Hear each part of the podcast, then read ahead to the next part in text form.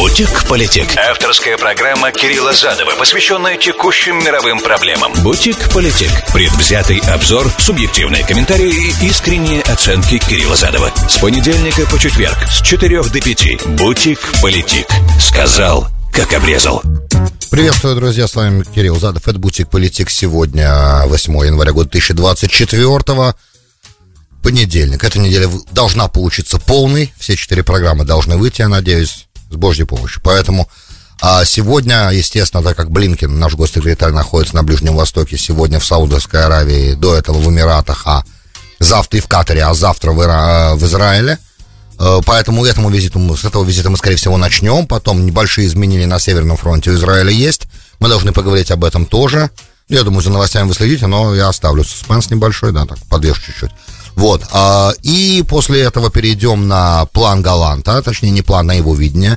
Министр обороны Израиля, члена военного кабинета а, генерала резерва Йова Галанта о том, что на самом деле, а, как он видит продолжение военных действий, его планы и дальнейшее управление сектором.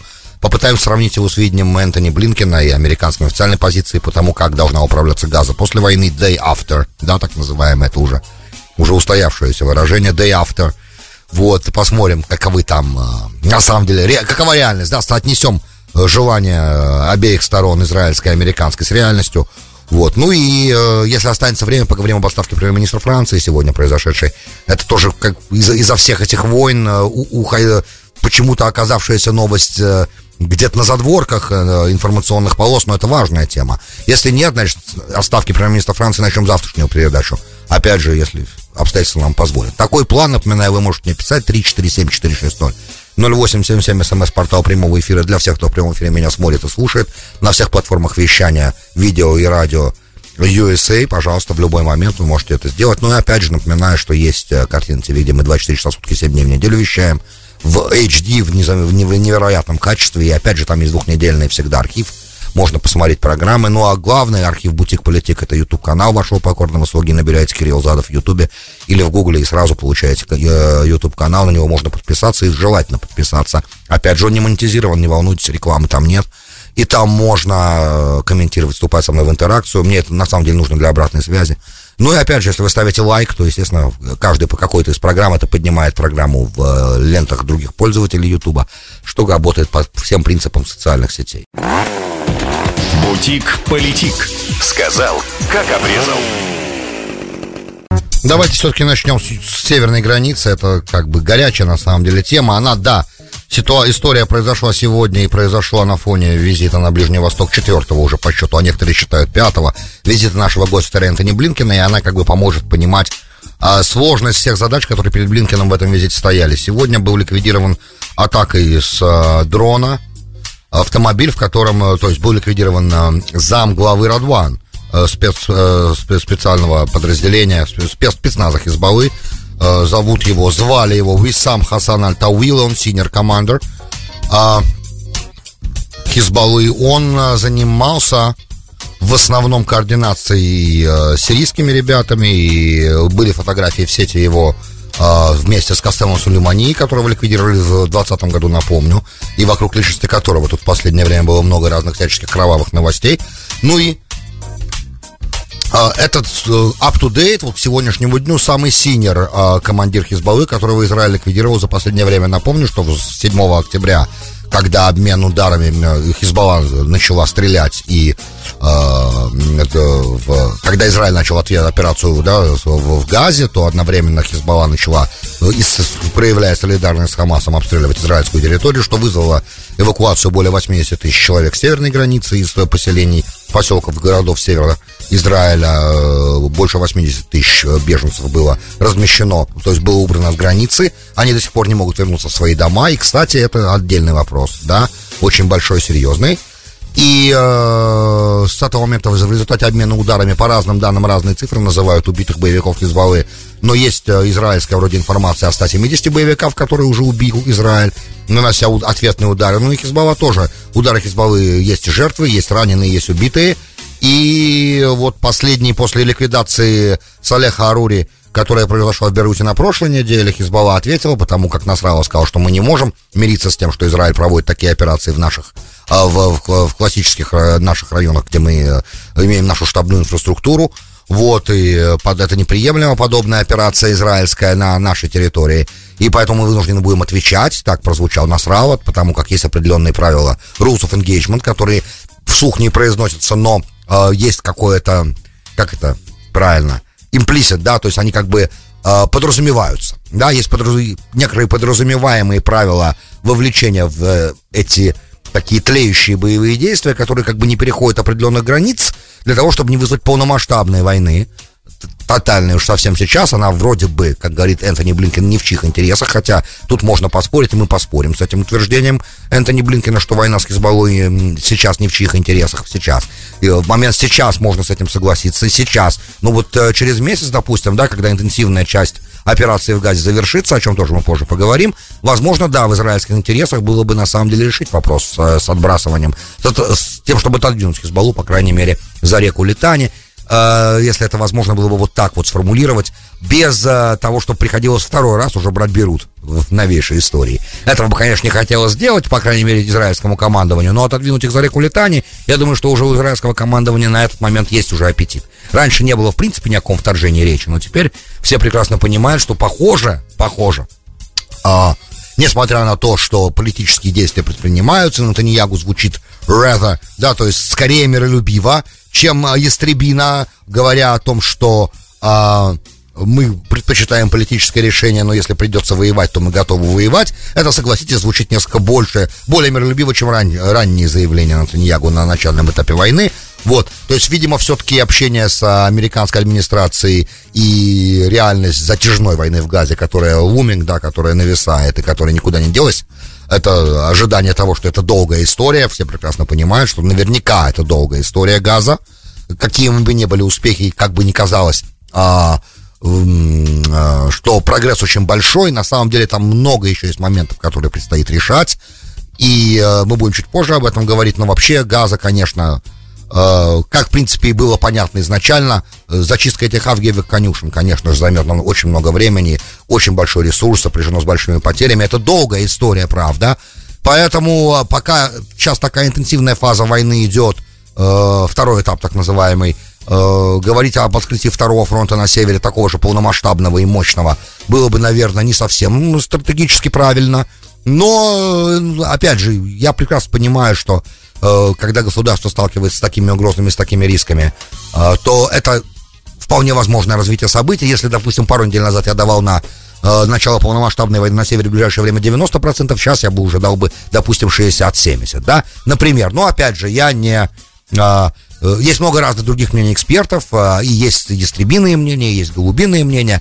По-разному, короче, эксперты себя ведут, разные вещи говорят и все, что они говорят, в принципе, имеет место. Да, все опасения, которые есть, и все рассуждения, которые приводят эксперты, они, да, на самом деле весомы. Потому что это достаточно сложный выбор сейчас перед Израилем стоит, и перед Насравой не менее сложный, и мы периодически этого момента касаемся.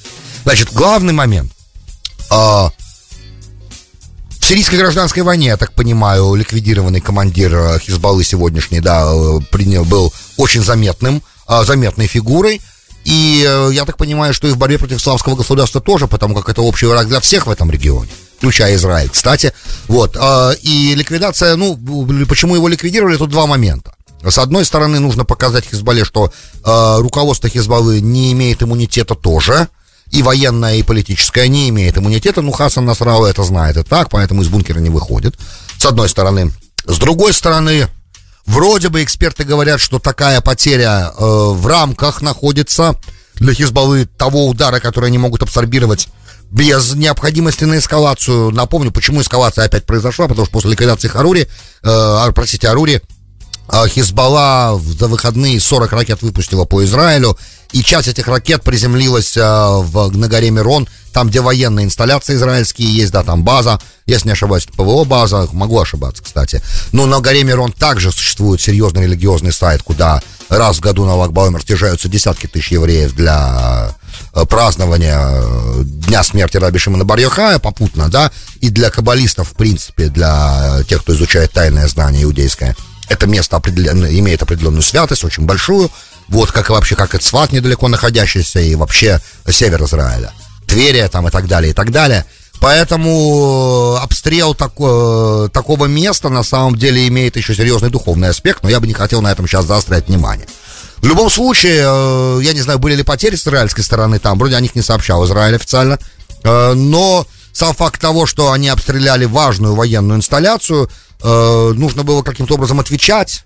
И вот такая ликвидация, на мой взгляд, достаточно аккуратный и быстрый ответ на подобные действия и может не привести к дальнейшей эскалации, так говорят эксперты. Но в любом случае э, месседж был послан, и этот месседж говорит о том, что на самом деле, ребята, есть определенные пределы, давайте придерживаться рамок, да. И одно дело стрелять по поселкам, в которых люди эвакуированы. То есть я и так как бы понимаю, что пока жители севера Израиля не могут вернуться домой, э, и это неприемлемо для правительства, но сегодня, так как есть активный момент в Газе, то этим пока не хочется заниматься полномасштабно.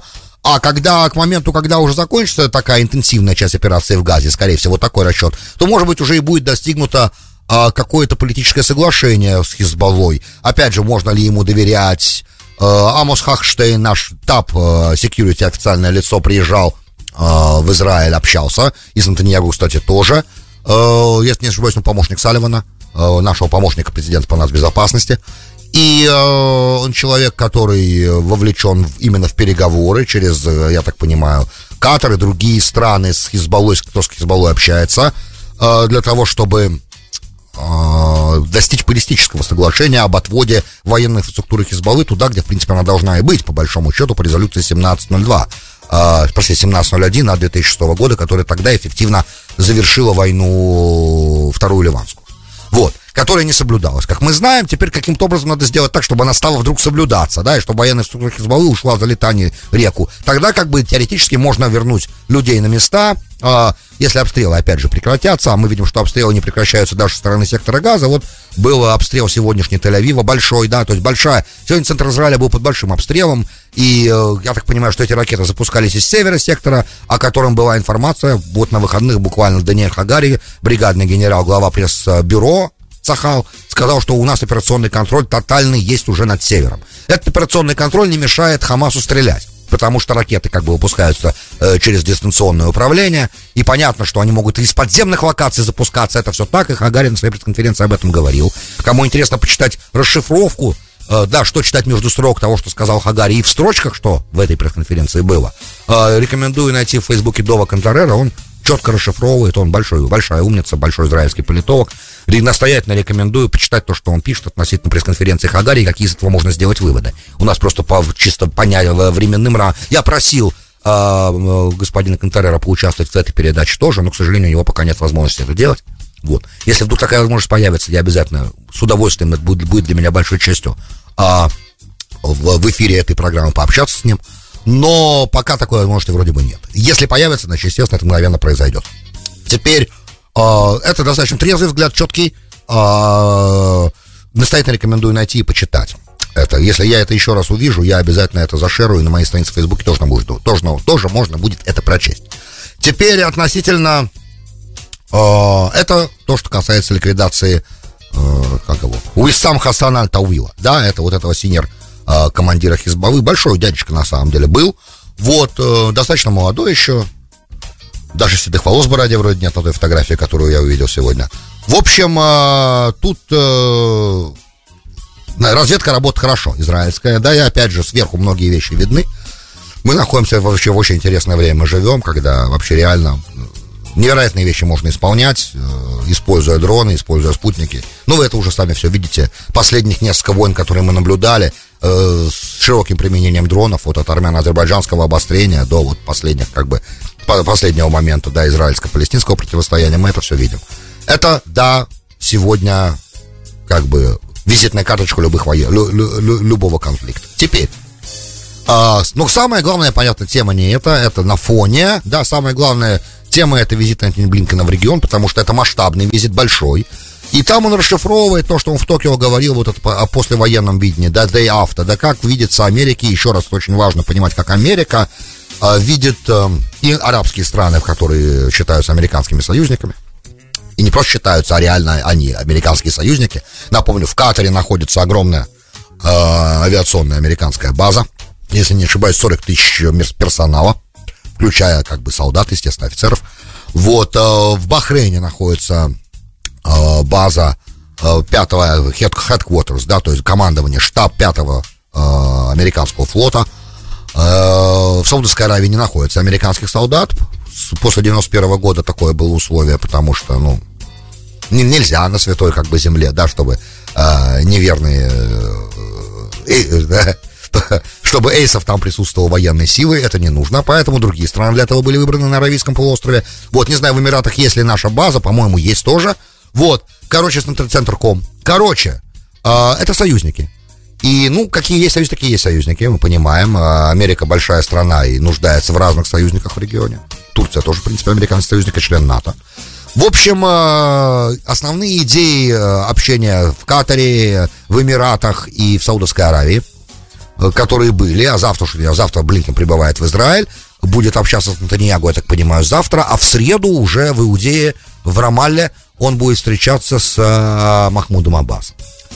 И там все как бы печальненько немножко. Но начнем с видения, как бы. Да, видение еще раз, да, это важно повторить еще раз, потому что видение, то, то, как хочется, и то, что на самом деле сегодня, как это выглядит сегодня нейтрально, то есть со стороны, если на это смотреть, не глазами заинтересованной американской администрации, а со стороны вот просто реальный взгляд, как бы вот реалистичный, да, давайте так скажем, а, различаются эти видения.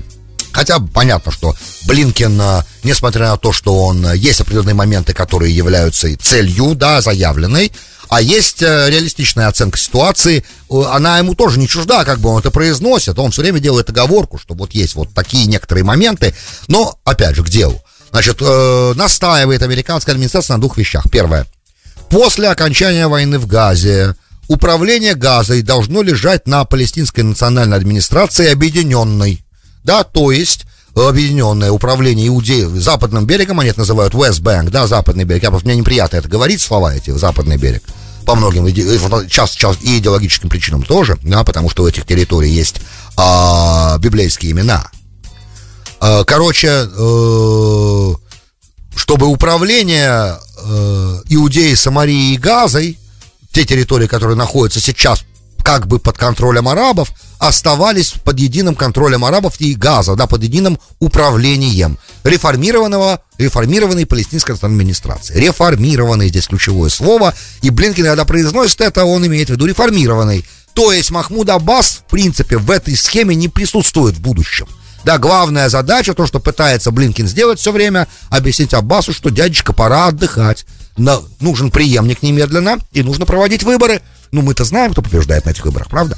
Вот, мы это уже видели один раз. И как вы думаете, за, за последнее время, если что-то изменилось, то явно совсем ничего, особенно после 7 октября. Да, потому что люди, которые устраивали все это в глазах очень большого количества людей, арабов, проживающих в Иудее и Самарии, являются героями. Э, популярность Хамаса без сомнения сейчас в Иудее и Самарии зашкаливает через, через голову. Поэтому кто на этих выборах победит, у меня почему-то нет никакого сомнения, если их каким-то образом допустят. То есть много способов у этих людей на самом деле баллотироваться, не говоря, что они Хамас, правда, официально, а рассказывая, что они новая сила, молодая, реформистская, которая пришла. Кстати, выборы ведь какие-то проходили в палестинской национальной администрации, верно ведь? За все эти годы.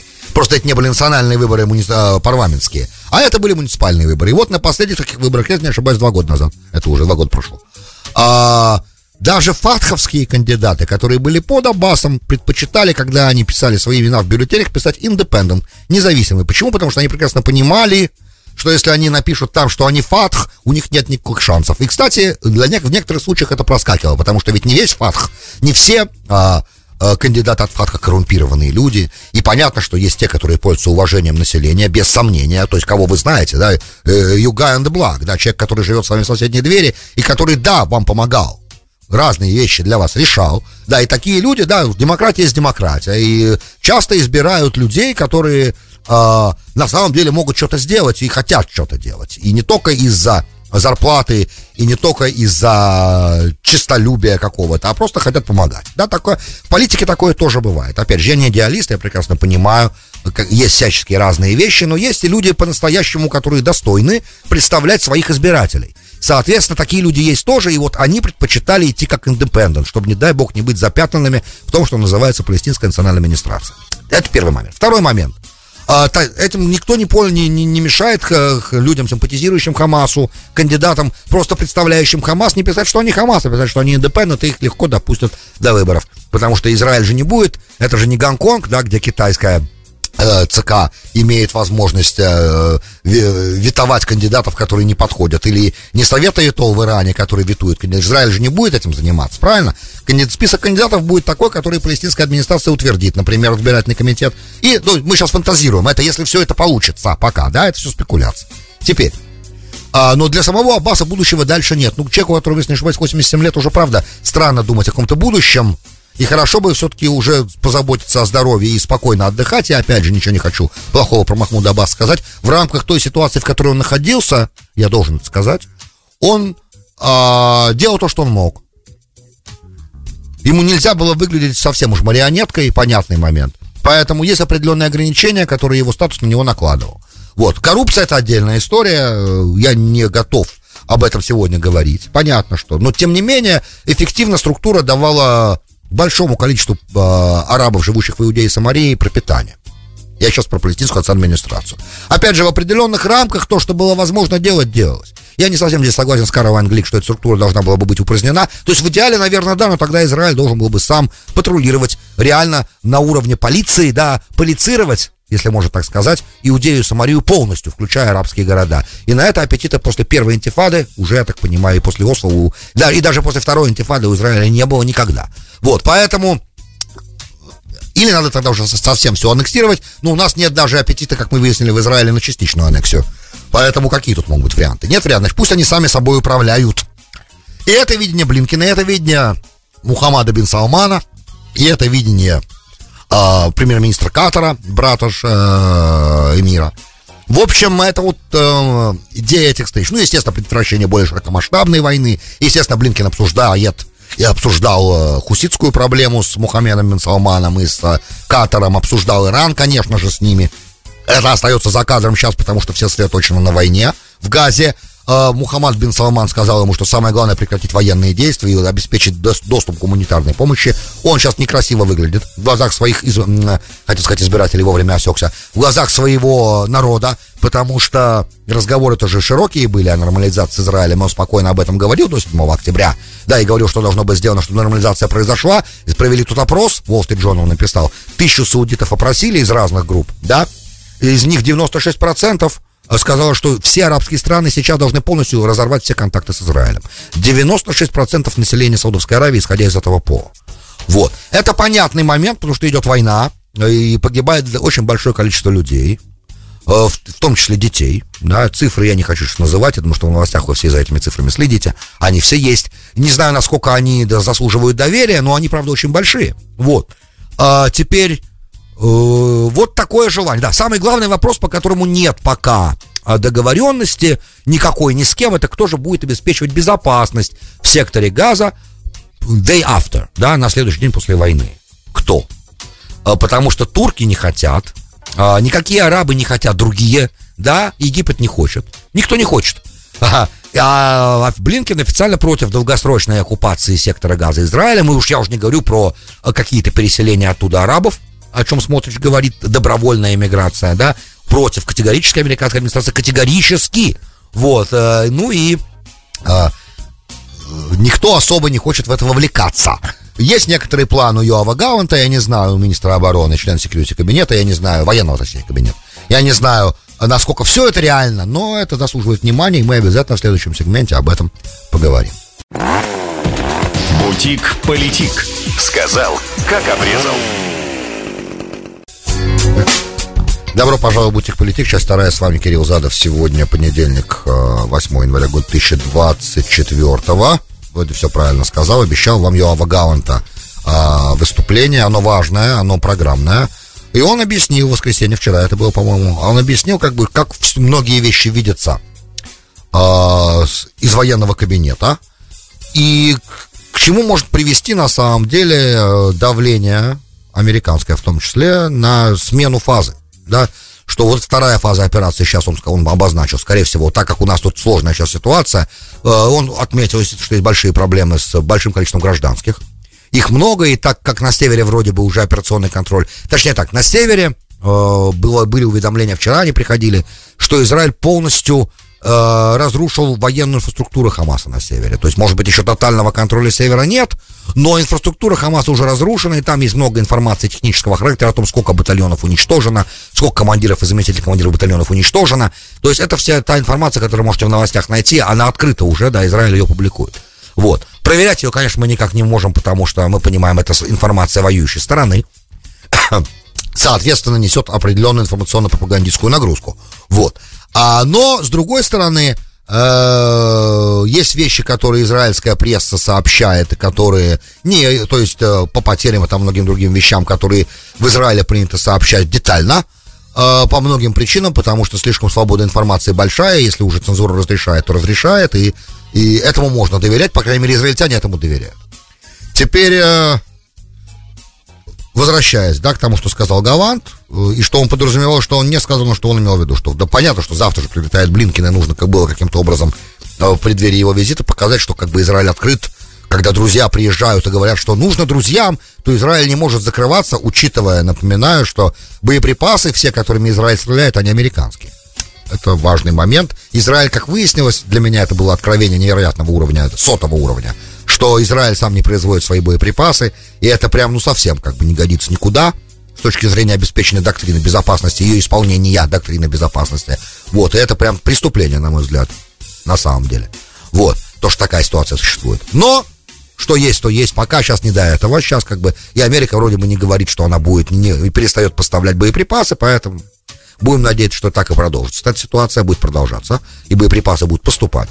Но в любом случае, так как это друзья все-таки, они зарекомендовали себя в последние три месяца уж точно как друзья, а война заходит в четвертый месяц, и она высокоинтенсивная сейчас война, и отмечает Гаван, что да, у нас будут сейчас вопросы, потому что Хан Юнис, например, да, центр и юг, это с большим количеством людей, потому что мы переселяли людей эвакуа... Э, беженцы пришли с севера, огромное их количество.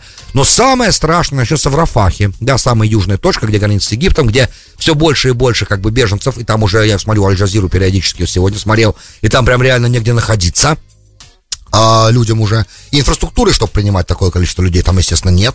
И, конечно, там находятся боевики Хамас, и также там продолжают до сих пор оперировать туннели в Египет, по которым эти ребята получают то, что им надо получать. Вот, что, кстати, тоже является проблемным моментом, естественно. Израиль уже обращается к Египту ежедневно, фактически, чтобы египтяне более активно пресекали все эти попытки э, э, поставок Хамасу в сектор чего-либо через эти туннели. Я не знаю, насколько у Египта есть для этого возможности. Э, и, э, ну, это отдельный большой вопрос. Сейчас я бы не хотел в это залезать. Короче, это не так-то просто все сделать.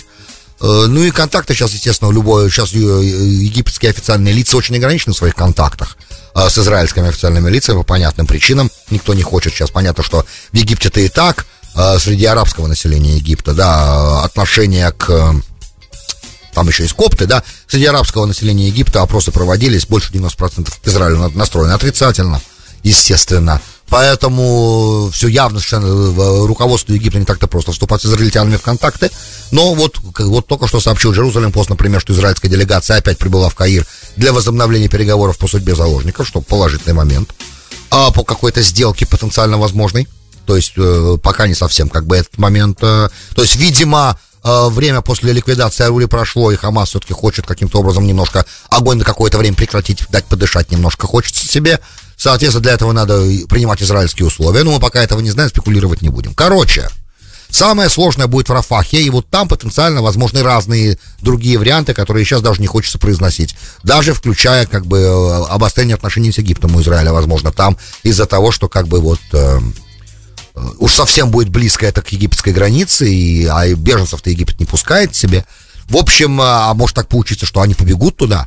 Это тоже все на самом деле опасные моменты. Теперь э, Главное, что Галан говорит, что в какой-то момент, в ближайшее время, ну, он не называет сроков, война перейдет из высокоинтенсивной, как бы, к 3 на третий этап перейдет менее интенсивная, но, опять же, все э, военные действия, но, опять же, все цели по уничтожению Хамаса и его разрушению остаются. Соответственно, война просто возьмет теперь, говорит Йоав Галан, больше времени.